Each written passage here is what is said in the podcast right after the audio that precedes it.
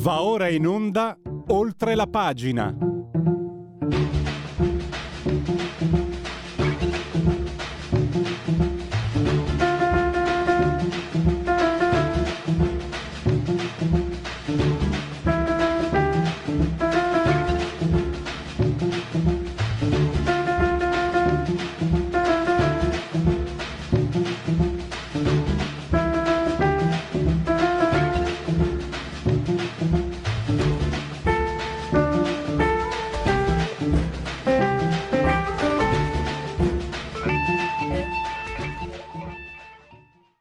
La linea va a Pierluigi Pellegrini.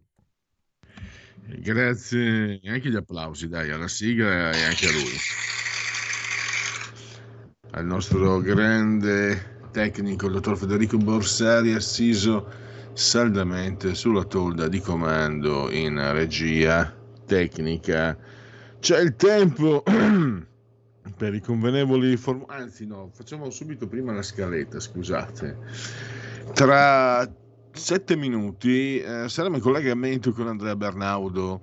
Bern- Andrea Bernaudo, che a suo tempo è stato l'ultima volta, l'ultima elezione amministrativa, eh, candidato a sindaco a Roma per i liberisti italiani. Lui è presidente del movimento liberisti italiani.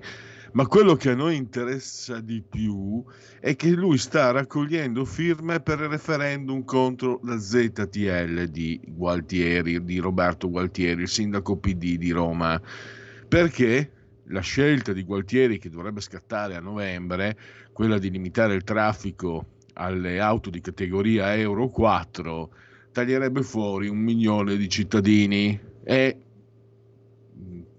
non è mio compito, ma lo dico, dai, siamo a agosto. E questi qua del PD hanno questo brutto vizio di voler far andare a piedi i poveracci, quelli che non hanno i soldi per l'auto verde. Eh, T- tanto più che a Roma, da quello che abbiamo, ne abbiamo parlato la settimana scorsa con Lauro della Pasqua che ritorna una settimana dopo sul luogo del delitto, ma per altri argomenti, a Roma ci sono grossi problemi con i mezzi pubblici. E a Milano le cose sicuramente sono diverse, quindi eh, impedire eh, la circolazione delle persone è, è, è ancora più serio, ancora più grave a Roma.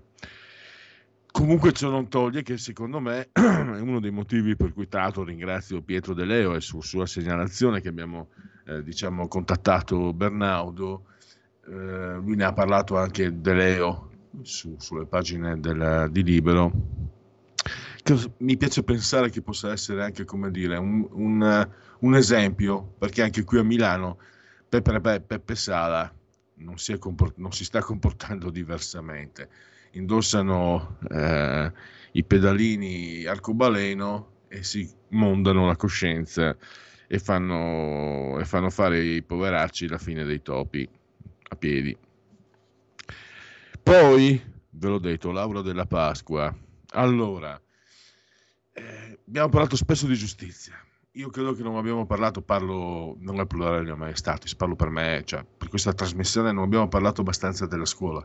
I dati invalsi, le polemiche, i dati invalsi dicono che eh, gli studenti del sud sono quelli più malconci, però dopo quando si va al voto, quando si va i, alla maturità, al sud prendono i centini, al nord no quelli del nord si lamentano, allora anche Corriere della Sera, Sole 24 ore fanno articoli che sembra di vedere la Padania dei miei bei tempi passati.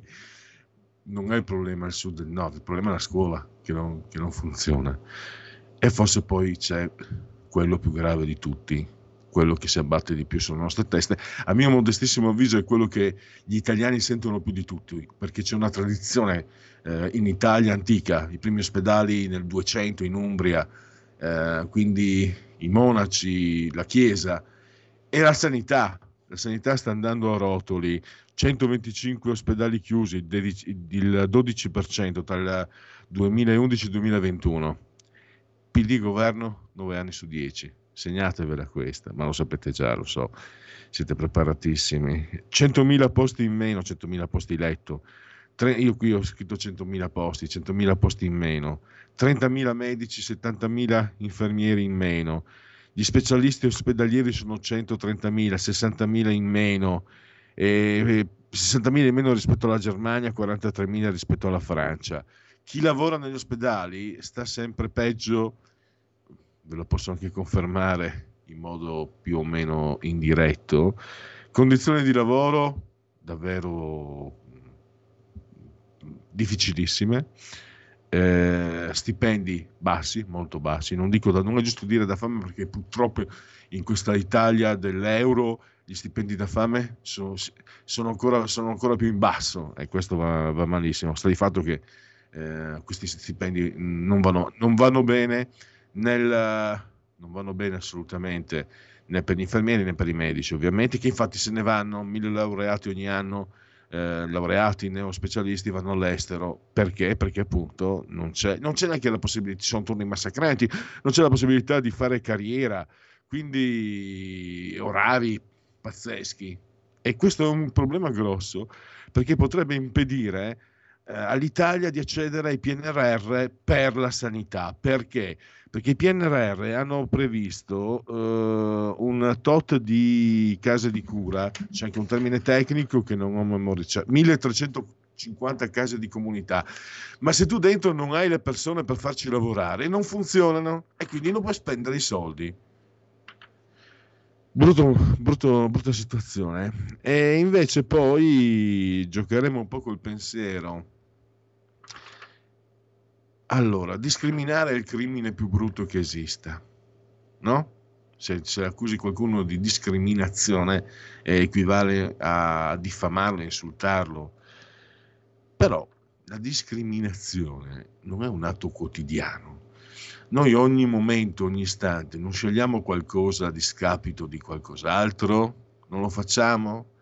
Beviamo il caffè anziché il tè? Sto banalizzando, però voglio arrivare a quello che è spiegato in un, sa- in un saggio rieditato in questi giorni eh, Walter Bloch, le ragioni della discriminazione e una difesa radicale della libertà di scelta. C'è un esempio calzante, dice Walter Bloch, se lo Stato impedisce la discriminazione tra bianchi dice, e non bianchi, in realtà colpisce entrambe le categorie, perché discrimina i bianchi, che a questo punto eh, si, si, vedono, si, eh, si vedono relegati, si vedono comunque discriminati appunto.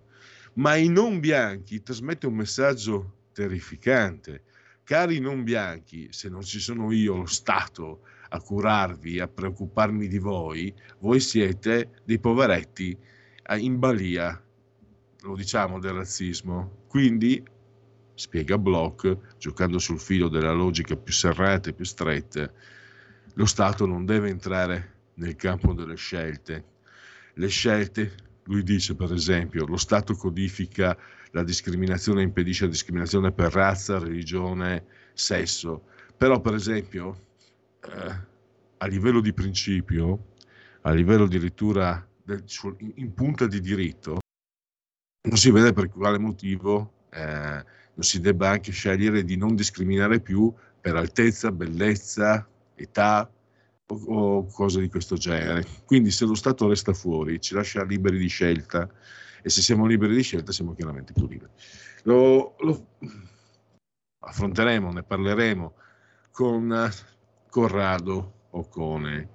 Adesso eh, non so se è in collegamento il nostro ospite, nel caso non lo fosse, io dimmi pure, interrompimi pure, eh, Federico, perché nel caso non, avessimo ancora l'ospite io vado avanti con i convenevoli formulaici, ricordandovi che siete in, in simultanea quando sono scoccate le 10.46 con Radio Libertà, questa trasmissione si chiama Oltre la uh, pagina, e, anzi eccolo qua, vedo, vedo il nostro ospite, lo saluto e lo ringrazio, Andrea Bernaudo, presidente del Movimento Liberisti Italiani e eh, soprattutto, secondo me, artefice di un'iniziativa abbiamo appena parlato della libertà secondo il... E tanto è un economista Walter Bloch, ma ha scritto Difendere l'indifendibile, è un libro celebre che io nella mia ignoranza non ho ancora letto.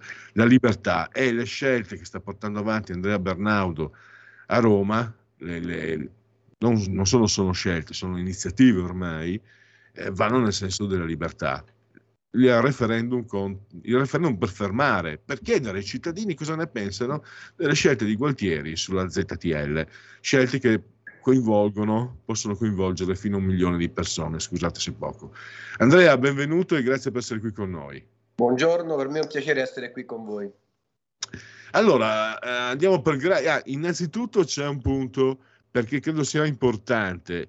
Eh, lo sappiamo, il popolo si lamenta sempre, bisogna anche che però si dice dalle mie parti, si impari anche un po' a muovere il sedere, perché questo referendum non è semplicissimo.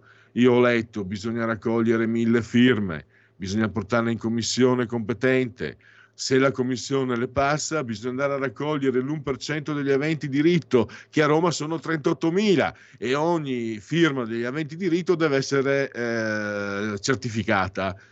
E io spero che, che, vi aiutino anche i partiti politici, sinceramente, Andrea, ma questo non spetta a me dirlo, è una mia speranza personale, perché è un lavoro, è un'impresa. Intanto io spero di poter, io spero che la radio cominci a dare una mano in questo senso, perché ormai ci ascoltano anche a Roma e quindi romani o comunque se non siete di Roma e avete amici, conoscenti, stimolateli perché io credo sia importante. Dicevo, ne parlavo con, con Andrea la settimana scorsa, sarebbe bello poi se sull'impronta, sul, sull'esempio, sull'emulazione di questa iniziativa anche qui a Milano si cominciasse magari a fare altrettanto. Basta, ho parlato troppo, la parola a Andrea Giribaudo. Ah, Andrea Bernaudo, chiedo scusa. Eh, guardi, Pellegrin, l'iniziativa eh, su Roma è ben lungi da essere un'iniziativa di carattere locale, perché quello che sta accadendo a Roma, eh, cioè il provvedimento di chiusura alle auto fino alle Euro 4 voluto dalla Regione Lazio prima e successivamente ripreso dalla, dal Comune di Roma, da Roma Capitale, è un provvedimento che viene da lontano viene dalle conclusioni a cui è arrivato l'ICPP, cioè l'ente eh, intergovernativo che si è occupato di eh, clima e del cambiamento climatico, dalle risoluzioni che sono state prese in sede europea e eh, a ricaduta da come sono state fatte proprie dagli stati nazionali, in questo caso dalle regioni e successivamente dalle grandi città. Lo stesso fenomeno si è sviluppato già a Milano e adesso sta arrivando a Roma. Allora, qual è il punto eh, nevralgico di tutta questa situazione? Ah, innanzitutto c'è, eh, per quello che ci riguarda, eh, da eh, inserire un contraddittorio ehm, eh, sul cambiamento climatico, perché nessuno di noi eh, nega che ci possano essere dei cambiamenti climatici, perché ci sono sempre stati sul nostro pianeta ma diciamo è un'opinione eh, ed è una ipotesi non confermata che gli stessi siano causati dall'uomo. Sotto questo punto di vista ci sono fior fior di scienziati, premi Nobel, eh, il documento dei 1500, qui in Italia abbiamo il professor Prestininzi ed altri che si stanno eh, dando da fare eh, con tanto di documentazioni per eh, sfatare questa che è diventata ormai una ideologia. Allora, lei tenga conto che io eh, sono sempre stato, eh, tra virgolette, un ambientalista, perché nel mio passato mi sono battuto per la salubrità delle acque abruzzesi che sono molto inquinate perché ci sono dei fiumi eh, altamente inquinanti. Eh, il mio passato è costellato da battaglie contro l'inquinamento, ok? Però ecco, qui si è arrivati al punto di confondere l'inquinamento col clima. Allora, tutto questo cosa sta comportando? Sta comportando una colpevolizzazione eh, dell'uomo. Eh, stranamente si va sempre ovviamente contro eh, il capitalismo, no? che è la fonte di tutti i mali, secondo una certa ideologia, e come mh, punto di caduta poi ci sono grandissimi interessi economici che puntano alla conversione eh, all'elettrico su scala globale. Ora noi sappiamo che la conversione all'elettrico su scala globale è un'utopia. Sappiamo come ci siano forti eh, reticenze a, a passare ad esempio alle automobili elettriche. Fatto sta che nel documento che è stato recentemente approvato dall'Unione um, Europea, purtroppo anche grazie al, a, a, ad alcuni voti favorevoli del Partito Popolare e ad alcuni voti favorevoli anche del Partito dei Conservatori, che invece fino all'ultimo momento si erano battuti in maniera granitica contro questo provvedimento. L'unico partito che si è schierato contro è stato Identità e Democrazia. In questo documento di ripristino della natura, pomposamente identificato come ripristino della natura, eh, non c'è eh, la lotta all'inquinamento e basta, sulla quale siamo d'accordo tutti, ovviamente, perché a tutti noi piace stare in un ambiente salubre. No, qui c'è la confusione, la commistione tra inquinamento e cambiamento climatico. Anche lì, quindi anche lì esce fuori l'ideologia. Ora, questa ideologia a Roma è diventata sostanzialmente una eh, condanna rivolta a circa eh, 600.000 eh, famiglie che sono proprietarie di una macchina eh, non Euro 5 o Euro 6, quindi fino all'Euro 4, quindi stiamo parlando di oltre un milione di persone perché magari sono le famiglie più deboli economicamente, quelle che abitano nelle periferie, quelle che devono lavorare per vivere, che in base a questa ideologia, perché di questo si parla, saranno condannate a cambiare auto eh, a spese non si sa di chi. Qualora eh, fossero dati degli incentivi, diciamo, per cambiare auto, vuol dire ulteriore tassazione per tutti i contribuenti. Se non verranno dati, vorrà dire una sovrattassa aggiuntiva sui ceti più deboli. Questa è la realtà dei fatti. Tutto questo a cosa serve? Se noi blocchiamo 600.000 veicoli a Roma, cambiamo il clima? Non si scioglieranno più i ghiacci nell'Antartide. A cosa serve tutto questo? Quando Cina, India, Indonesia, Russia e tutti gli altri continenti su questa roba qui non ci seguono. Quindi noi vogliamo crocifiggere i ceti più deboli della città in nome di questa ideologia e di questa superstizione. Andrea, Andrea eh, mi perdoni, la interrompo, lei è stato anche candidato sindaco a Roma. È una domanda ingenua ma anche maliziosa ma inquinano di più le auto o io mi affido alle foto e ai riferimenti giornalistici o la quantità di rifiuti ormai quasi insostenibile cosparsi sul territorio romano? Guarda, Qual la è? domanda è, è, è giusta e ci stava arrivando e sottolinea il paradosso nel quale noi ci troviamo. Uh, Roma è una delle città più sporche del mondo, nonostante sia eh, eh, probabilmente la capitale più bella del mondo, a, al momento è una delle metropoli più sporche del mondo, sicuramente nel mondo occidentale. Ah, abbiamo un servizio del trasporto che grida vendetta, tre linee metropolitane scassate che non funzionano mai, eh, autobus Euro Zero che prendono fuoco, ehm, una raccolta dei rifiuti eh, affidata a un'azienda che non ha pubblicato bilanci per anni e che eh, sinceramente è nota per il suo assenteismo e non per la raccolta dei rifiuti, è l'unico modo che noi, è l'unico modo che ha trovato il sindaco Gualtieri per risolvere i problemi di questa città è eh, andare eh, a eh, torturare 600.000 famiglie romane, inibendogli la possibilità di circolare eh, in nome di questa ideologia. Allora, Diciamo che il sindaco Gualtieri dovrebbe occuparsi dell'ordinario. A noi nella eh, nostra campagna elettorale, la ringrazio per averlo ricordato perché eravamo clandestini in questa campagna, in quella campagna e questo la dice tutta anche sul deficit di democrazia che c'è in questo paese, dove comunque a cantarla e a suonarla sono sempre e solo i soliti partiti e quando qualcuno si affaccia viene ghettizzato e viene emarginato eh, e, non, e, anzi ringrazio Radio Libertà, non a caso Radio Libertà che ci dà la possibilità di poter eh, parlare insieme con voi, pochi altri, Radio Radicale, qualche organo di stampa, libero che ci ha sempre seguito, ma veramente pochi altri. Adesso inutile qui elencarli, ma comunque sono pochi, sicuramente non la grande stampa mainstream o le grandi televisioni. Fatto sta che a Roma ci stanno tantissime cose da fare in materia ambientale. Noi avevamo proposto di fare quattro termovalorizzatori sul modello di Copenaghen, perché Roma ha un'estensione territoriale enorme, quindi un solo termovalorizzatore non basta. Ora pare che ci siano arrivati, pare che lo vogliano fare, ma sono soltanto enunciazioni siamo al giorno nemmeno all'anno zero, siamo sotto zero, cioè se ne parla ma non si mette in pratica nemmeno un termovalorizzatore che sicuramente non basterà per la città.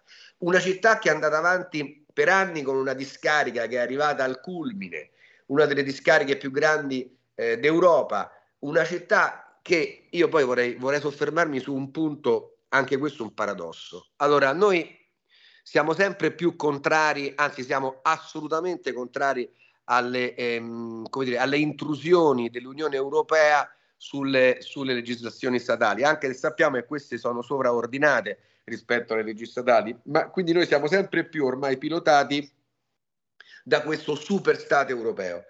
Ora però questo super Stato europeo mh, alcune volte eh, dà delle indicazioni anche giuste. Ad esempio l'abbiamo visto sul tema della concorrenza.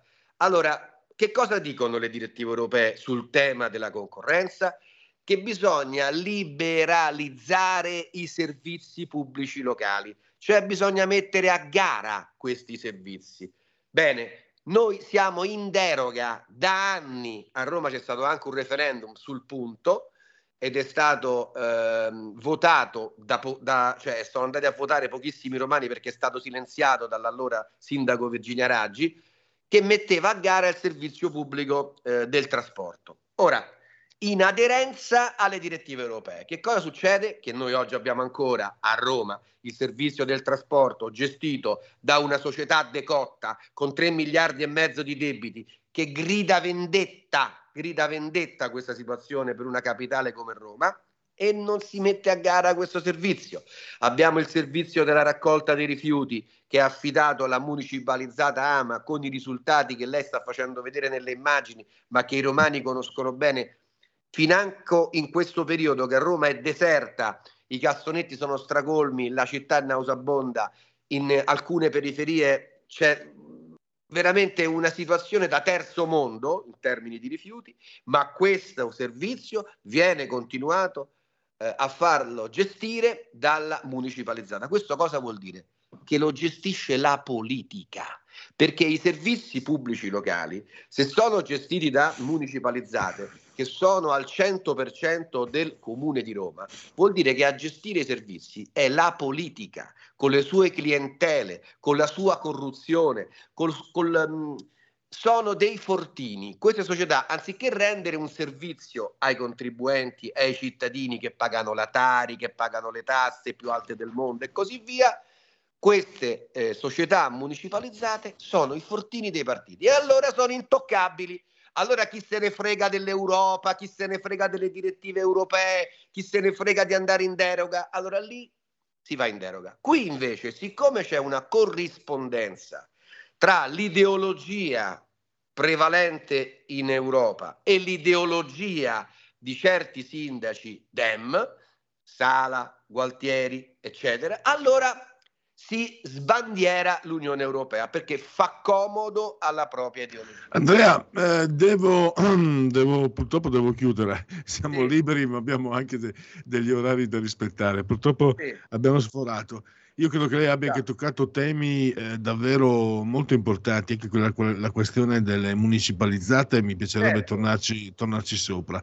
Allora, io intanto mi fermo qui oggi però sono certo che ci sentiremo nuovamente presto e proseguiremo su questa analisi che lei ha spiegato con grande chiarezza. Lasciami credo... solo fare un appello sulla, ZDL, sulla ZDL e sul referendum sulla ZDL, è importante perché è un primo segnale che i cittadini possono dare di inversione di tendenza rispetto a questa deriva di eco-ansia. Ecco, sotto questo punto di vista io ti chiedo di, di poterci far scrivere a info-liberistitaliani.it con una I sola nel mezzo.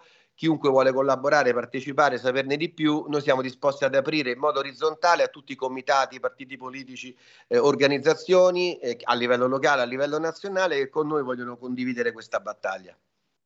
Assolutamente, anche perché non è che eh, l'ecoansia la debba, la debba pagare il cittadino inerme, non mi sembrerebbe eh, giusto. Tra l'altro, beh, poi chiudo, l'Italia è il paese europeo con eh, il, l'aspettativa di vita più alta, ci sarebbe forse la Svizzera, eh, comunque il grande paese con, insomma, vuol dire che forse certi, certi, allarmismi andrebbero, come dire, tradotti con la ragione, perché altrimenti come mi, spiega, eh, come mi spiego che l'Italia ha un'alta aspettativa di vita? Se fosse quell'inferno che... Eh, ah, ah l'ecoansia che abbiamo visto con quella trizzetta da quattro soldi. Vabbè, no, mi fermo perché andrei oltre i miei compiti. Andrea invece ha spiegato benissimo, quindi li ha secondati alla, nel migliore dei modi sui compiti, quello di informarci e quello di farci sapere che a Roma si stanno muovendo per dire no a, questo, a queste assurdità che, che, vediamo in giro e che subiamo poi sulla nostra pelle. Andrea Bernaudo, a risentirci a presto. Grazie, grazie mille. Ehi tu, non trovi più il segnale di Radio Libertà sulla tua radio DAB? Non disperarti, risintonizza. Sì, ma come? È facile, tasto menu, poi scegli il tasto corrispondente alla ricerca automatica dei canali, attendi qualche minuto e tutte le stazioni DAB della tua zona saranno disponibili. Stai ascoltando Radio Libertà. La tua voce libera, senza filtri né censura. La tua radio.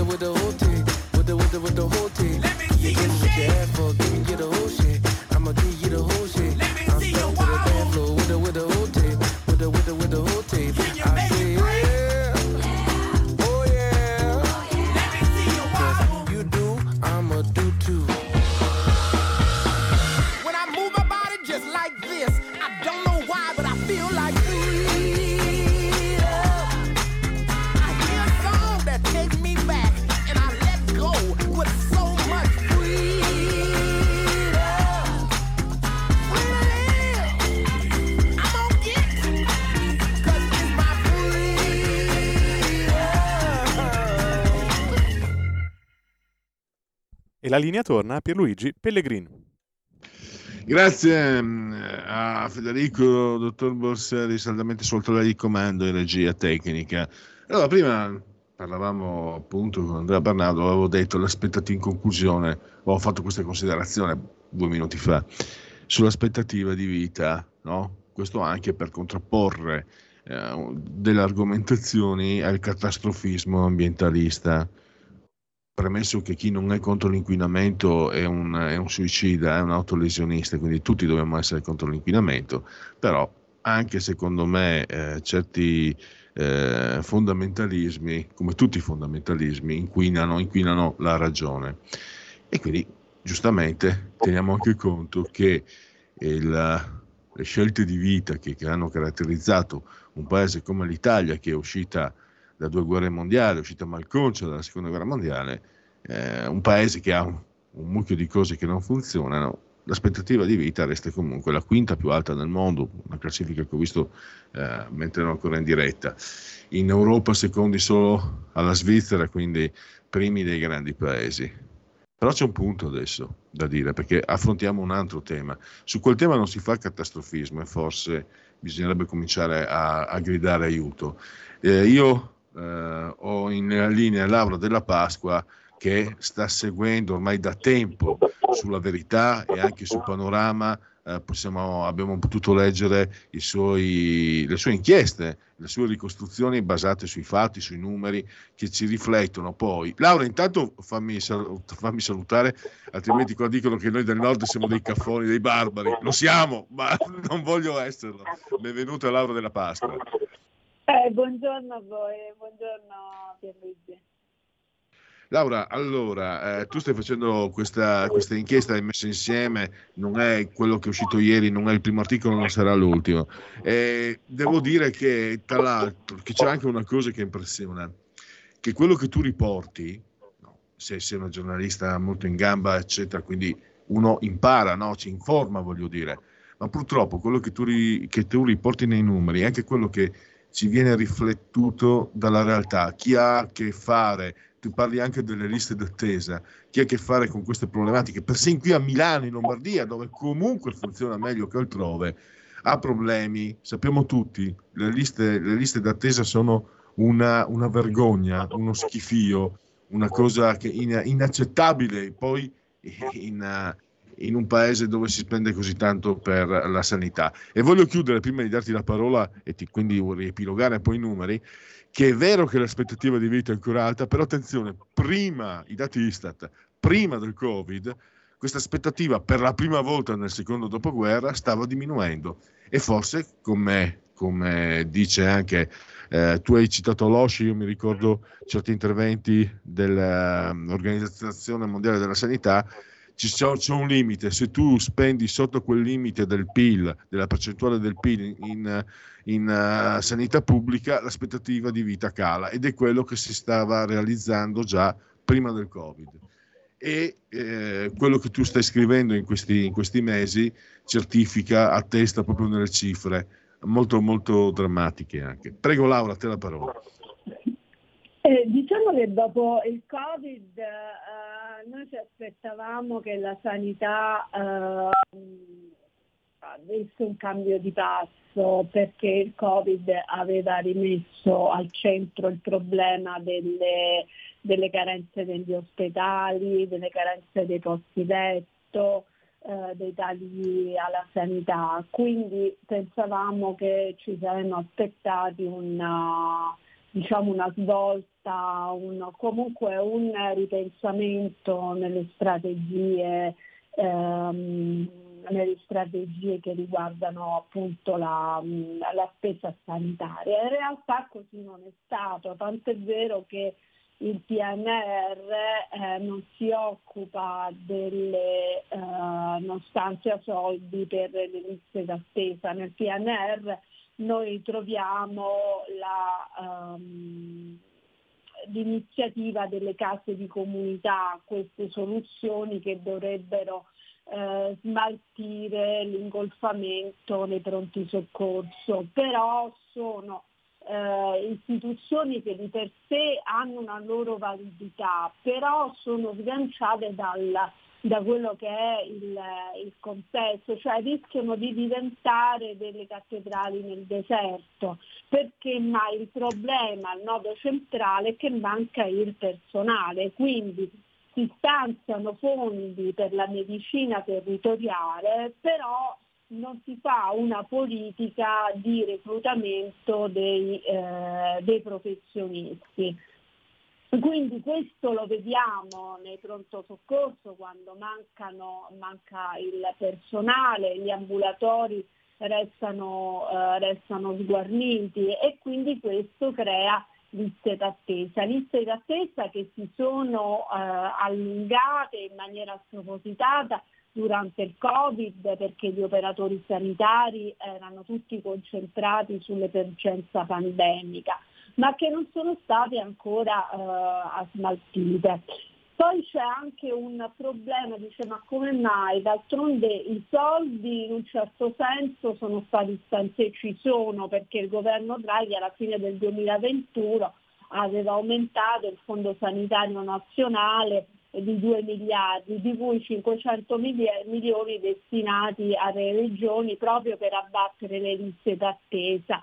In realtà questi 500 milioni poi andando a vedere sono stati spesi, sono stati impiegati in minima parte, quindi c'è anche un, il solito problema della, dei fondi che restano in giacenza e che non vengono, vengono spesi diamo qualche dato per capire insomma, qual è l'entità del, del fenomeno.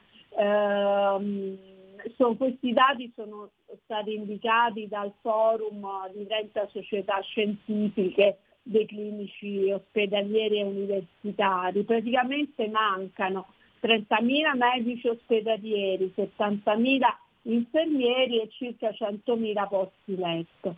Il problema sanitario è un problema che ehm, ormai si trascina da, diciamo, da dieci anni, dieci anni nel, durante i quali vorrei ricordarlo soprattutto ad opera dei governi di sinistra, la spending review, quindi eh, il ridimensionamento della spesa pubblica è stato fatto sulla pelle proprio delle strutture sanitarie, tagliando, facendo proprio una mattanza, tagliando a man bassa eh, gli ospedali.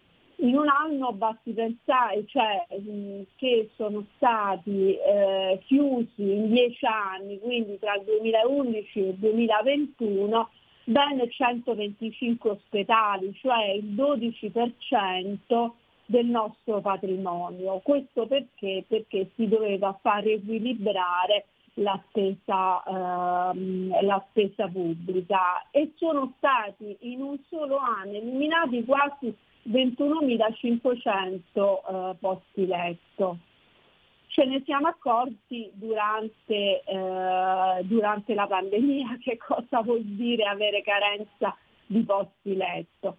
Situazione poi nei pronti soccorso. I pronti soccorso, sempre queste statistiche, indicano che mancano oltre 4.000 camici bianchi che quindi vengono sottratti agli eh, ambulatori, allarg- aumentando quindi le liste d'attesa negli ambulatori. Ma perché mancano medici nei pronti soccorsi? Perché praticamente nei pronti soccorsi ormai non ci vuole andare più nessuno cioè ci sono turni massacranti proprio perché il personale è ridotto all'osso, prospettive di carriera mh, diciamo eh, molto basse perché tutte basate appunto sulla, eh, sull'anzianità e, e, e, e, oltre poi diciamo c'è anche un problema di purezza di cui abbiamo spesso anche parlato con te Pierluigi in altre puntate, cioè in, altre, in altri appuntamenti di Radio Libertà, problemi di sicurezza per cui lavorare eh, in pronto soccorso e stare come in una, in una, trincea, non solo per le mie emergenze continue, eh, ma perché eh, poi capita di tutto, cioè per medici che vengono eh, malmenati, assaliti e subiscono ogni sorta, di, ogni sorta di violenza. Quindi un giovane che ha possibilità e che vuole, ehm, e che vuole insomma, diciamo, vedere progredire la propria carriera, che fa? Se ne va all'estero dove mh, insomma, si guadagna di più e ci sono condizioni quindi di carriera, eh, di carriera migliori. Ecco. Eh, abbiamo detto le liste eh, d'attesa, cioè siamo arrivati al punto che, che per fare una, ehm, una una, so, una visita pneumonologica, oncologica, un'ecografia addominale, bisogna addirittura aspettare un anno. E, quindi sono poi tutte visite che dovrebbero essere fatte secondo proprio una tabella ehm, precisa del, del Ministero, dovrebbero essere fatte in tempi ravvicinati, proprio perché sono, da queste dipendono, dipende la diagnosi di, ehm, e quindi la possibilità di, di cura e di intervento tempestivo su patologie che, che eh, possono degenerare fino a compromettere eh, la vita del, del paziente. Risultato dal momento che il malato non riesce a, a, ad accedere alla struttura pubblica perché appunto deve aspettare sei mesi, un anno per avere un'enografia, che cosa fa? Chi può naturalmente va nel privato, tanto è vero che diciamo, è aumentata la spesa privata di oltre il, il 20% ultimamente, però questo e in, uh, in, molte strutture agire nel privato vuol dire anche um, eh, accedere all'intramenia, cioè quella soluzione che consente ai medici, di, ehm, ai medici delle strutture pubbliche di operare in maniera privatistica all'interno delle strutture stesse. Ci sono state una serie di polemiche dicendo che l'intramenia eh, era aumentata in maniera eh, esagerata rispetto alle cure che vengono fornite, ma su questo diciamo, il dibattito è ampiamente aperto e poi si vede che si vede che rispetto alle cure generali fornite in un ospedale ehm, dal pubblico, quelle dell'intramenia rappresentano comunque una situazione, ehm, una situazione marginale. Ecco, un po' diciamo è questo lo, è questo lo scenario. Il quadro che vedo eh, di, di, difficile risoluzione è questo. Allora, si arriva anche, l'hai ricordato, con il governo Prodi, ehm, Draghi, a investire sulle strutture, ma non si investe sul personale, eh, sul, sul, quindi sugli infermieri e sui medici. E questo, eh, Laura, è un problema. Io per deformazione ho ricordato che tanti ospedali sono stati chiusi dal 2011-2021 eh, nove anni di governo PD è una, è una, deformazione, in realtà è una tendenza che si sta portando avanti da tanto tempo e che adesso presenta il conto. Una piccola cosa la metto sempre, le cose biografiche. Quando ero bambino, ero con mia nonna a San il Tagliamento, mi ricordo mia cugina Anna Maria, che aveva un po' di anni più di me, venne a trovarci tutta contenta perché era stata assunta come infermiera in ospedale. Cioè, andare a lavorare in ospedale come infermiere, nonostante fosse riconosciuto come un mestiere comunque duro e con i malati, eccetera, era considerato comunque sia per la missione, ma anche per, per quello che poi c'era come ritorno economico, un posto di lavoro prestigioso. E posso dirti che 33 anni fa gli stipendi delle infermiere, de, de, nel mio caso delle infermiere, era, erano molto competitive, erano superiori a quelli di, di, di certi settori del privato e eh, c'è questo depauperamento. Da cosa è comportato? Trascuratezza, chi se ne frega degli infermieri, chi se ne frega dei medici, dal fatto di aver, di aver come è successo qui in Lombardia con Formigoni, di aver dato tantissimo spazio al privato, infischiandosene poi di, di eventuali storture. Eh, cosa, co- cosa ne pensi, visto che stai da tanto tempo? Innanzitutto ti chiedo, questo è, è come l'ho messa io e io sto, la sto aggravando la cosa, la sto ingrandendo o diciamo ho visto giusto nel vedere? Perché se abbiamo i soldi per le strutture ma non, non, non siamo in grado di metterci a lavorare perché il problema grossissimo dei medici quello io per deformazione professionale guardo gli infermieri ma eh, i medici che devono non so c'è, c'è una serie di, di passaggi eh, professionali di specializzazione che, che, altrove non ci sono. infatti abbiamo in Italia medici bravissimi, bravissimi, però se devono essere trattati in questo modo, eh, giustamente se ne vanno. Cosa ne pensi Laura? Eh, guarda Pierluigi, tu hai centrato, eh, hai centrato, il problema, il discorso è quello della, delle prospettive e, della, e soprattutto della, della, sicurezza sul lavoro, Vive, cioè lavorare in, in pronto soccorso eh, si crea una grandissima esperienza, ma è come lavorare, come stare in trincea Mm, quello che lamentano i, i, giovani medici è che sono esposti a qualsiasi tipo di angheria da parte della, mm, eh, dei parenti di, dei malati, dei pazienti, basta che il paziente eh, non venga eh, accettato, cioè, mh, mm, venga accettato subito per creare, cioè, per essere l'occasione per, uh, capito, per rimostranze, se la pigliano con, uh, con, i medici, spesso deve intervenire, devono intervenire le forze dell'ordine, questo. Poi mh, ci sono anche i turni che sono turni massacranti proprio perché manca il, mh, manca il personale manca il personale perché eh, le liste di specializzazione per tanto troppo tempo sono rimaste chiuse. Questo perché? Perché si è, si è visto da dieci anni a questa parte il sistema sanitario come una, um, un settore che doveva andare, eh, doveva essere ridimensionato, cioè eh, la spesa, il taglio della spesa pubblica per riequilibrare le finanze eh, prevedeva appunto eh, il taglio del, della, spesa, della spesa sanitaria. Era lì che si andava ad incidere e, e quindi riducendo, chiudendo, chiudendo gli ospedali, ecco, riducendo, impedendo la specializzazione di tanti neurolaureati, eh, fino a che eh, il problema non è espo- esploso con, uh, con, il Covid.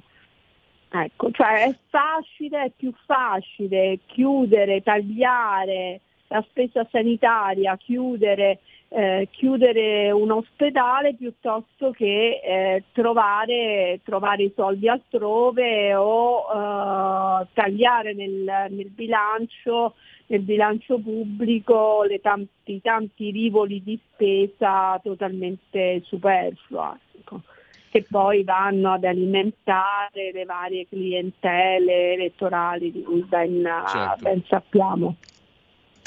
Siamo arrivati alla conclusione Voglio fare una considerazione personale, eh, lasciate che me lo permettete, come diceva Squalo. Io ricordo che fino a 30, 40, 20, 30, 40 anni fa, nei pronti soccorso trovavi anche tanta maleducazione da parte di medici infermieri. Appro- non dico approssimazione, ma menefreghismo, ti, ti, ti trattavano a male parole o ti, ti lasciavano lì da una ventina d'anni, evidentemente ci sono stati anche dei corsi di formazione indirizzati, ho sempre, quelle volte che ho avuto la, la sfortuna di dover eh, usare il protocollo, ho trovato grandissima professionalità, grandissima disponibilità, sia i medici che gli infermieri, eh, ti si scusano che, che, che se devi aspettare, vengono lì a e però sono almeno 7-8 anni, l'hai appena detto, che invece sono decuplicate le aggressioni nei confronti del personale. Cioè, più sono diventati educati, disponibili, gentili, più vengono insultati e aggrediti dai, dai pazienti o dei loro, dei loro eh, parenti. È quello che ho visto io. Forse, forse c'è una legge della logica dietro, non lo so, so che è quello che ho visto. Laura, eh, siamo probabilmente e comunque la mia è una, è, una, è una, visione empirica, non ho fatto inchieste come quelle che fai tu e quindi è solo un'impressione che, che trasmetto. Eh, Laura, eh, io, io, ti ringrazio davvero, eh, Laura della Pasqua, credo che domani troveremo qualcosa su Panorama anche di tuo. Eh, sì, sì, sì, cioè, mh, escono diciamo eh, sentimentalmente, eh, settimanalmente ho fatto eh, anche questa inchiesta sul boom delle, mm, eh, cioè sull'ossessione della sinistra per le scarpe, partendo dal boom delle Birkenstock quindi è interessante Bellissimo, questo mi interessa.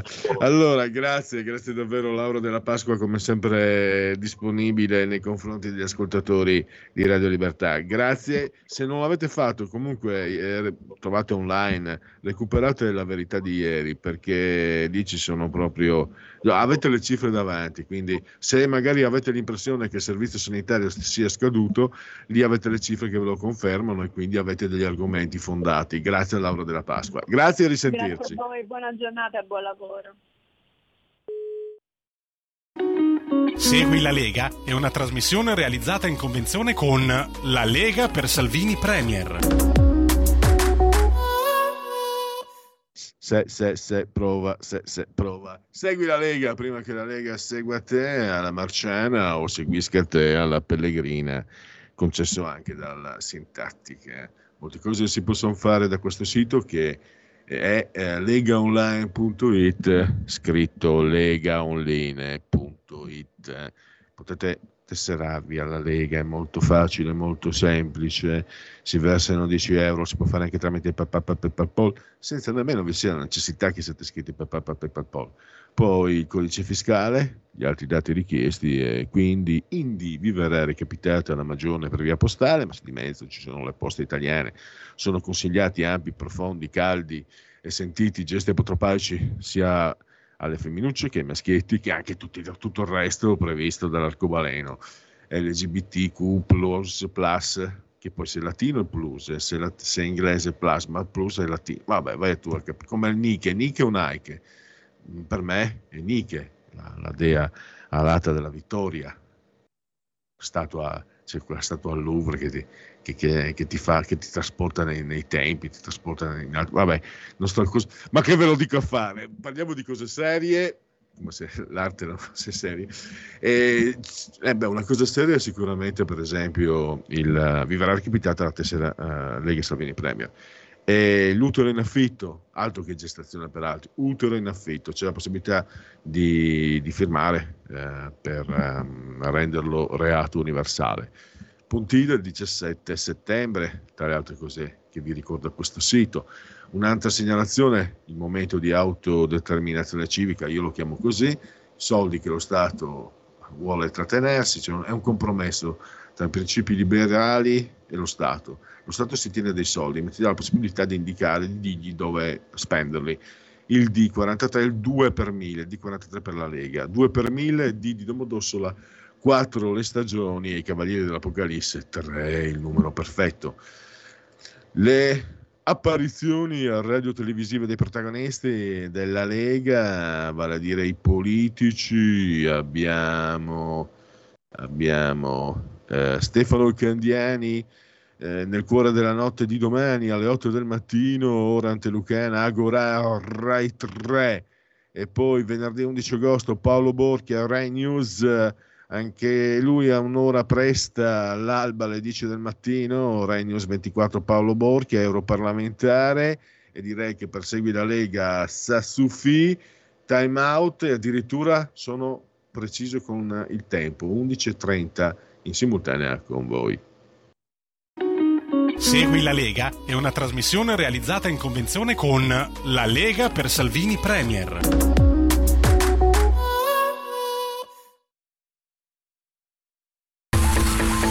Ehi tu, non trovi più il segnale di Radio Libertà sulla tua radio DAB? Non disperarti, risintonizza. Sì, ma come? È facile, tasto menu, poi scegli il tasto corrispondente alla ricerca automatica dei canali, attendi qualche minuto e tutte le stazioni DAB della tua zona saranno disponibili. Stai ascoltando Radio Libertà. La tua voce libera, senza filtri né censura. La tua radio.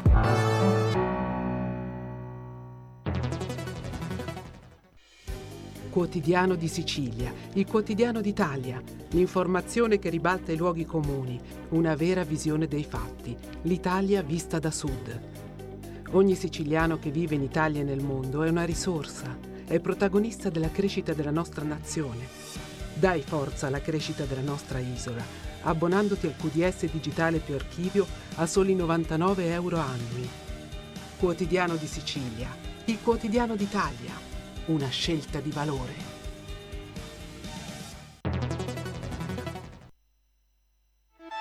Stai ascoltando Radio Libertà, la tua voce libera, senza filtri né censure, la tua radio.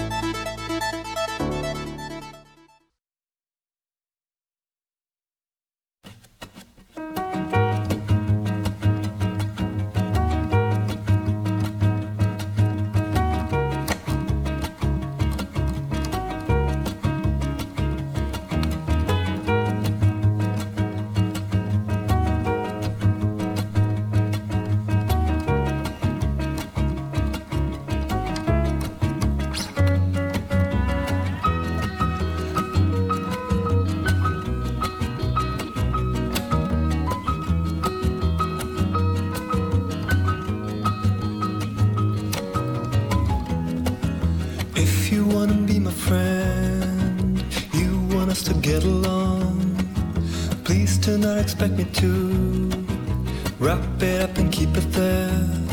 The observation I'm doing could easily be understood.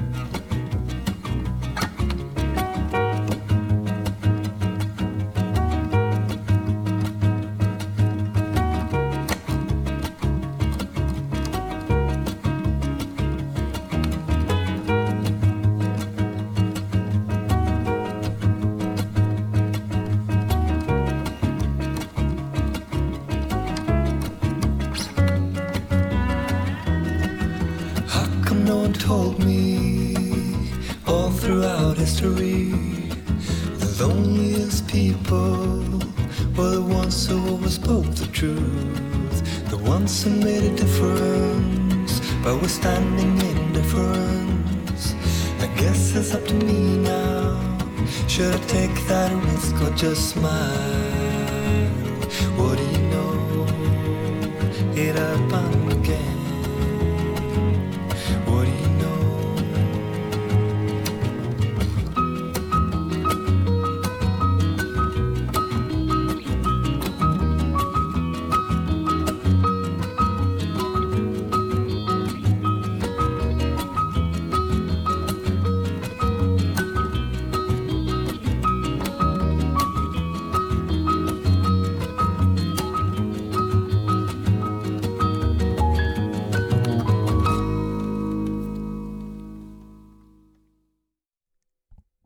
la linea torna a Pierluigi Pellegrin. Grazie, grazie al dottor Federico Borsari, assiso saldamente sulla torre di comando di regia tecnica e grazie anche naturalmente al nostro ospite. Ehm, doveva essere una terza pagina. Eh, pazienza, Corrado Ocone, eh, lo leggiamo anche, anche oggi c'è un suo articolo sul libro per ricordare scompar- l'occasione della sua scomparsa un importante intellettuale, comunista addirittura. Ma parliamo invece, allora, benvenuto e grazie per essere qui con noi a Corrado Buongiorno, buongiorno. E eh, parliamo di le ragioni della discriminazione, una difesa radicale della libertà di scelta. È un testo che viene ereditato da Liberi Libri Editore, tradotto da Lorenzo Maggi, prefazione di Lewin Rockwell, spero che la pronuncia sia giusta, 18 euro, 200 pagine. E ehm, ieri l'altro eh, su Libero abbiamo potuto leggere la recensione di Corrado Cone che riprendiamo. Eh, è molto interessante eh, ed è anche molto attinente al, alla posso dire, no, alla linea intellettuale che la ispira, che lei segue, i principi liberali. Molto interessante quello che scrive Walter Bloch, per quello che conta assolutamente condivisibile, cioè oserei dire che la penso allo stesso modo, eh, si parva licet naturalmente, la questione della discriminazione che è una scelta. Tra l'altro, io ricordo, dottor O'Connor, anni fa, non dovrei citare così alla rinfusa eh, degli sprazzi di memoria, ma mi ricordo tanti anni fa, prima che nascesse questo problema, eh, uno scienziato spiegava proprio come la selezione sia comunque una discriminazione e che sia comunque un atto spontaneo, naturale di autodifesa. E naturalmente non può che essere quindi eh, un atto democratico, anche perché se io discrimino nella scelta, cioè se io scelgo di mangiare gli spaghetti al pomodoro anziché, eh, che ne so, il, il sandwich dal tonno, discrimino. Al tempo stesso io accetto di essere scelto, cioè discriminato da altri. In questo modo abbiamo eh, lo spazio, diciamo, abbiamo il rapporto, un rapporto democratico e assolutamente eh, normale, no? naturale. Invece chi vuole creare un sistema dove dettare le leggi, cosa si può discriminare e cosa no, uccide questo, questa libertà.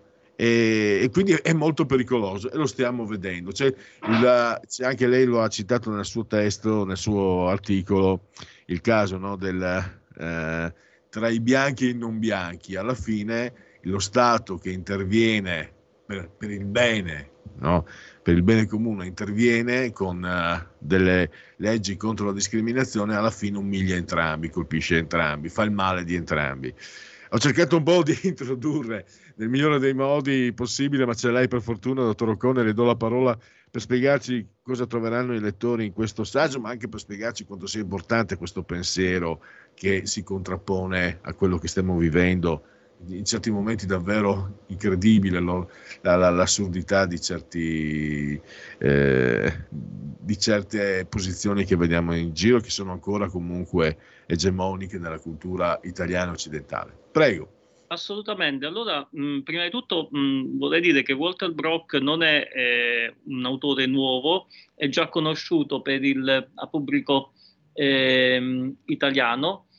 E, ehm, e niente, praticamente eh, lui aveva scritto un libro che mh, nel 1976 che ebbe un certo successo, soprattutto eh, in, eh, in, America, che si chiamava Difendere l'indefendibile, dove sostanzialmente mostrava come la mentalità eh, legata al politicamente corretto, cioè una mentalità, eh, come posso dire, che cercava in ogni caso di regolare, normare secondo un'idea di bene astratto ed assoluto, eh, finiva sostanzialmente per eh, generare il contrario, cioè per generare delle situazioni in cui eh, l'uomo eh, veniva talpato del suo bene più caro, la libertà.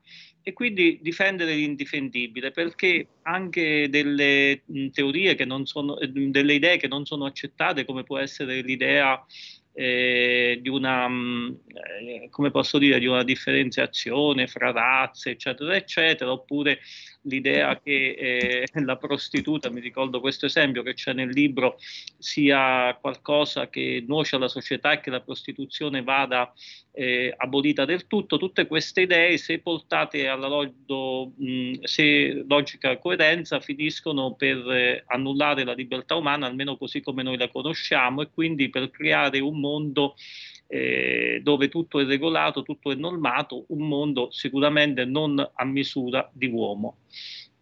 E quindi, ehm, quindi che volevo dire? Sostanzialmente eh, quello che, che mh, insomma io direi è questo, che eh, mh, il metodo di Brock ritorna paro paro in questo, ehm, in questo mh, eh, nuovo libro poi di difendere l'indifendibile c'era stata anche una seconda edizione. Tutti e due i libri precedenti come questo sono tradotti dall'editore Liberi Libri, che è un editore, eh, una piccola ma mh, raffinata e, come posso dire, prestigiosa casa editrice eh, di Macerata, eh, che prontamente ha tradotto anche questo libro che era uscito una decina di anni fa in America, dove, eh, eh, dove, appunto si parla del concetto di discriminazione. Come sappiamo la sinistra liberal è un po' fissata su questo concetto di discriminazione, cioè vede discriminazioni dappertutto, vede, ehm, vede dappertutto delle, dei gruppi eh, offesi, umiliati, eccetera, eh, ha un senso di colpa eh, insomma perenne e quindi finisce per giustificare tutto. Per esempio, vi faccio un, esempio preso dall'attualità pratica. Abbiamo visto l'altro giorno eh, il nigeriano che mh, a Rovereto, se ricordo bene, sì. ha, eh, ha eh, ammazzato una donna. Questo nigeriano eh, probabilmente eh, aveva avuto un trattamento di favore perché non, era, ehm, era, no, non è nuovo insomma, ad atteggiamenti violenti proprio per il nome di una eh, accoglienza, di una, ehm, di una idea, come posso dire, di, eh, cioè sostanzialmente gli atti che lui conviva eh, venivano eh, giustificati alla luce delle condizioni sociali, della situazione in cui si trovava, eccetera, e quindi probabilmente anche i giudici che lo hanno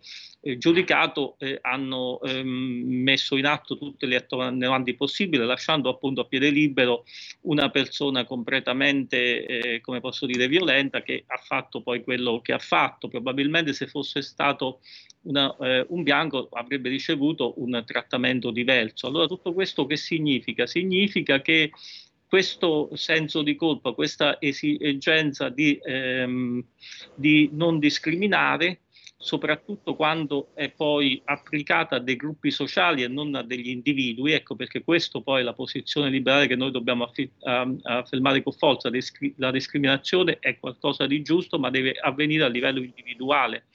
Cioè eh, io devo poter giudicare un delinquente come delinquente e non per il fatto di essere nero e bianco, perché ci può essere un nero che è una bravissima persona e, e un altro che è delinquente e, e, anche fra i bianchi è lo stesso. Quindi eh, diciamo un pensiero libero, liberale deve eh, giudicare gli individui per se stesso e giudicare significa discriminare perché è proprio nella radice del termine Giu- giudicare significa in tedesco c'è una bellissima parola che, mh, eh, che in italiano insomma non c'è per dire il giudizio si chiama eh, Urteilskraft, dove sostanzialmente c'è questa idea del tagliare, del separare. Teil è proprio tagliare, cioè io quando giudico distinguo e nel distinguo eh, separo.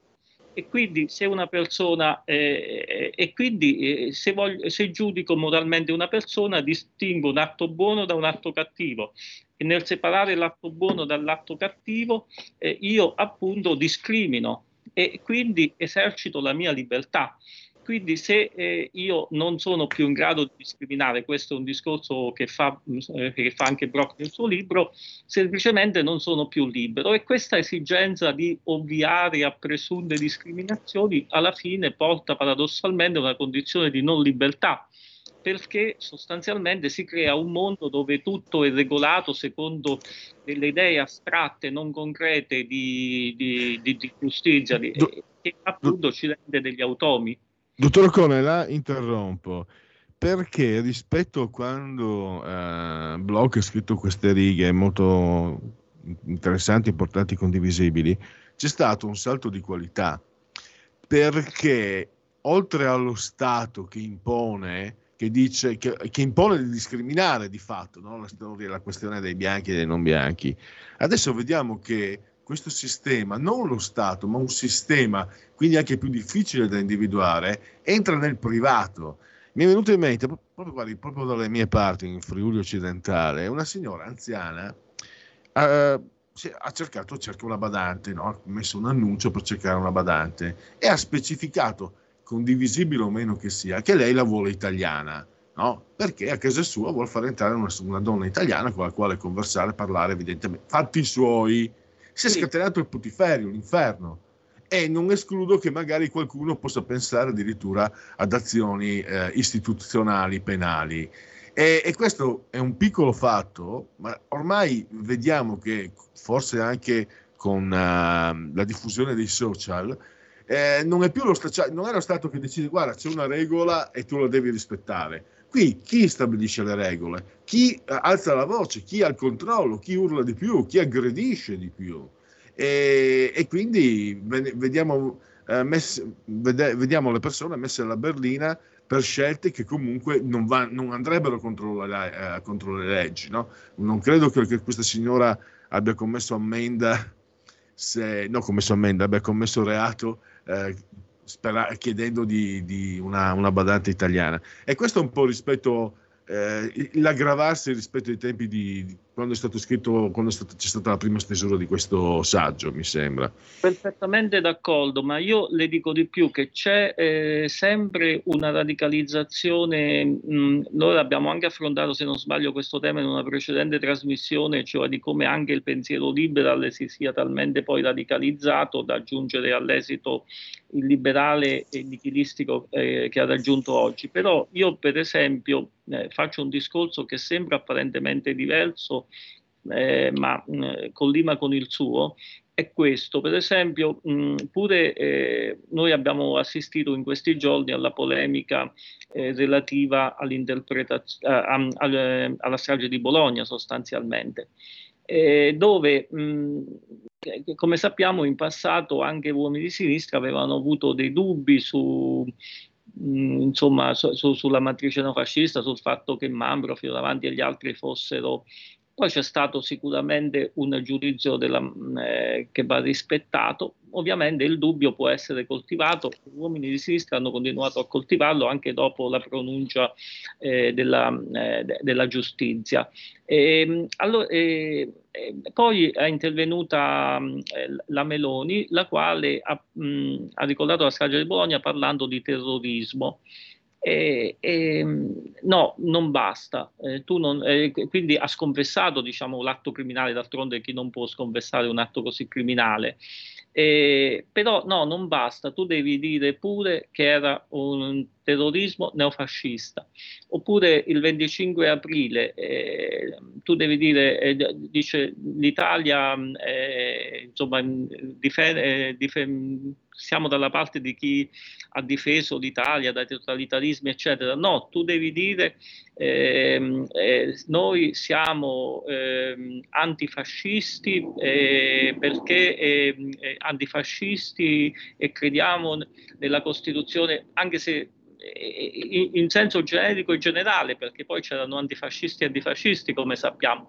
Quindi è un chiedere sempre di più, sempre di più, dove eh, non solo eh, diciamo eh, uno certe cose non le può dire, ma deve dire quello che le centrali autorizzate eh, a, um, al pensiero, al pensiero diciamo corretto ti dicono.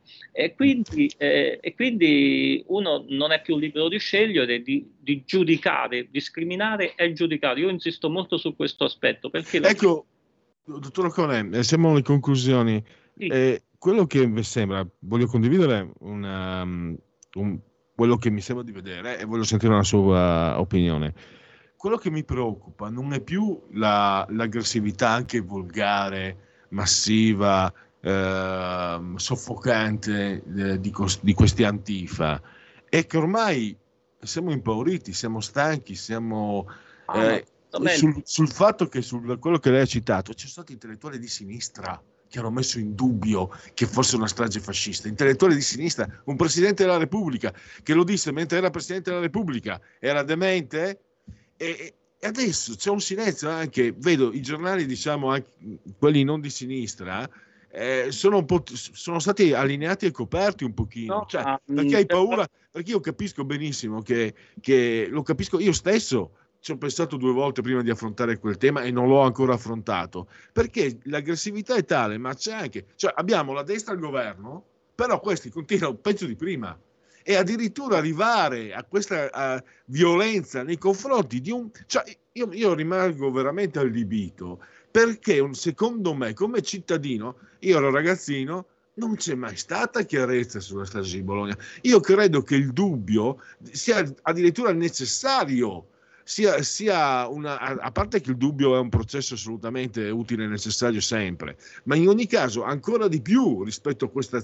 Non si è mai capito cosa sia successo. Ho avuto poi, per, per la professione che, che, faccio, ho avuto occasione comunque di consultare, di confrontare con altri giornalisti, colleghi, eccetera, e no, no signori, cioè, non si può pensare a a, a, imporre una verità politica che proprio non lo è nella maniera più... C'è una sentenza, va bene, d'accordo, la rispettiamo, d'accordo, e i fascisti sono brutti, sporchi e cattivi, d'accordo, però che siano loro colpevoli di quello che è successo il 2 agosto a Bologna, ci sono tante, tante situazioni, prove anche, che dovrebbero dovrebbero addirittura alimentare il dubbio se non giustificarlo. Niente, se un, se un, sei un... Io capisco che vogliono attaccare il governo Meloni eh, perché poi surrettiziamente vogliono dargli del fascista, ma quello che non capisco è il silenzio dall'altra parte. Lei, po- pochi altri ne parlano eh, e posso capire che si stia attento perché a nessuno poi piace essere messo in piazza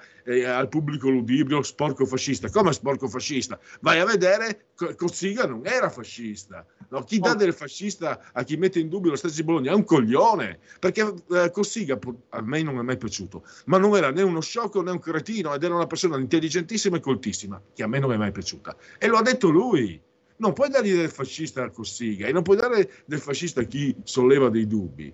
Eppure invece siamo qua a subire. No, io dico, volevo dire solo una cosa, che è questa, cioè che poi scatta il meccanismo del, dell'autocensura, che poi mh, pure una... Ah sì, è vero. Un meccanismo che eh, appunto ben conosciuto nei regimi totalitari, nazismo, eccetera, eccetera, c'erano molti che eh, appunto mh, la pensavano diversamente, ma, non, ma eh, si autocensuravano proprio perché eh, ovviamente da noi non c'è la messa in calcio dell'assassinio, non ancora per fortuna, però c'è la messa al bando da, si può perdere addirittura il posto di lavoro, cioè una cosa veramente inverosimile, illiberale, da, non da, da democrazia avanzata. Quindi scatta sicuramente questo meccanismo di, auto, di autocensura, ma poi eh, le sentenze si rispettano assolutamente, soprattutto in uno Stato democratico, però, eh, però diciamo, ehm, non bisogna mai mettere un punto alla ricerca della verità, eh, cioè mh,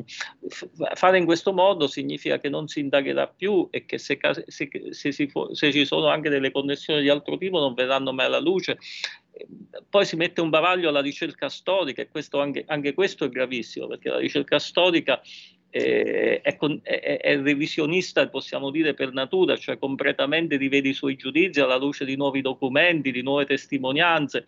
Quindi eh, è sicuramente eh, un, un modo illiberale, ma questo illiberalismo lo vediamo all'opera in tanti settori, per esempio pure il reato di negazionismo climatico, ma anche se eh, ecco, eh, Brock è molto, un autore molto in, eh, intelligente e carismatico perché sostanzialmente fa vedere appunto come queste, questa politica corretta in qualche modo eh, per fini buoni realizza il più cattivo dei fini, cioè riduce l'uomo non pesante, per esempio, eh, oppure e, e, poi giustifica anche gli eccentrici, cioè per esempio il negazionismo climatico, come noi sappiamo, non è affatto provato scientificamente, anche ci, ci, spesso ci si fa credere il contrario, però ammesso per assurdo che fosse provato scientificamente, se c'è eh, una persona eccentrica bizzarra che lo nega, va comunque tutelata perché eh, la storia umana eh, ha, diciamo, fatto progressi proprio a partire dagli eccentrici, da quelli che nel loro tempo sembravano eccentrici perché pensavano diversamente, eccetera. Poi eh, si è visto che quel modo di pensare eh, ha fatto cambiare paradigmi e quindi si è pensato in modo diverso. Quindi anche eh, il cosiddetto progresso eh, umano non, ha, non, sarebbe mai avvenuto se non ci fossero state persone che eh, contro l'opinione dei più avessero pensato in determinati momenti in un modo diverso, eccentrico, quindi eh, la diversità andrebbe tutelata, non eh, castrata, eh, ma vallo a dire a Bonelli, a tutti questi che eh, voi per stupidità, voi per interesse, voi perché sono proprio così in buona fede, non lo so, insomma, eh, addirittura eh, insomma, predicano il reato di negazionismo climatico, insomma veramente una situazione per certi aspetti assurdi. Assolutamente. Eh, siamo arrivati al termine. Eh, dottor Occone, eh, dobbiamo chiudere purtroppo. Io la ringrazio davvero. Ovviamente ci sentiremo nuovamente presto per continuare a trattare queste tematiche e in ogni caso la leggiamo tutti i giorni o quasi su Libero. Grazie ancora e risentirci presto. Buongiorno, grazie. Ehm, allora andiamo a, a chiudere con... Uh, i genetriaci, ecco qua, eh, scusate, eccoci qua. Vandalizzata dai Writers, la Galleria Vittorio Emanuele e la notizia ANSA, l'ultima, ultima ora.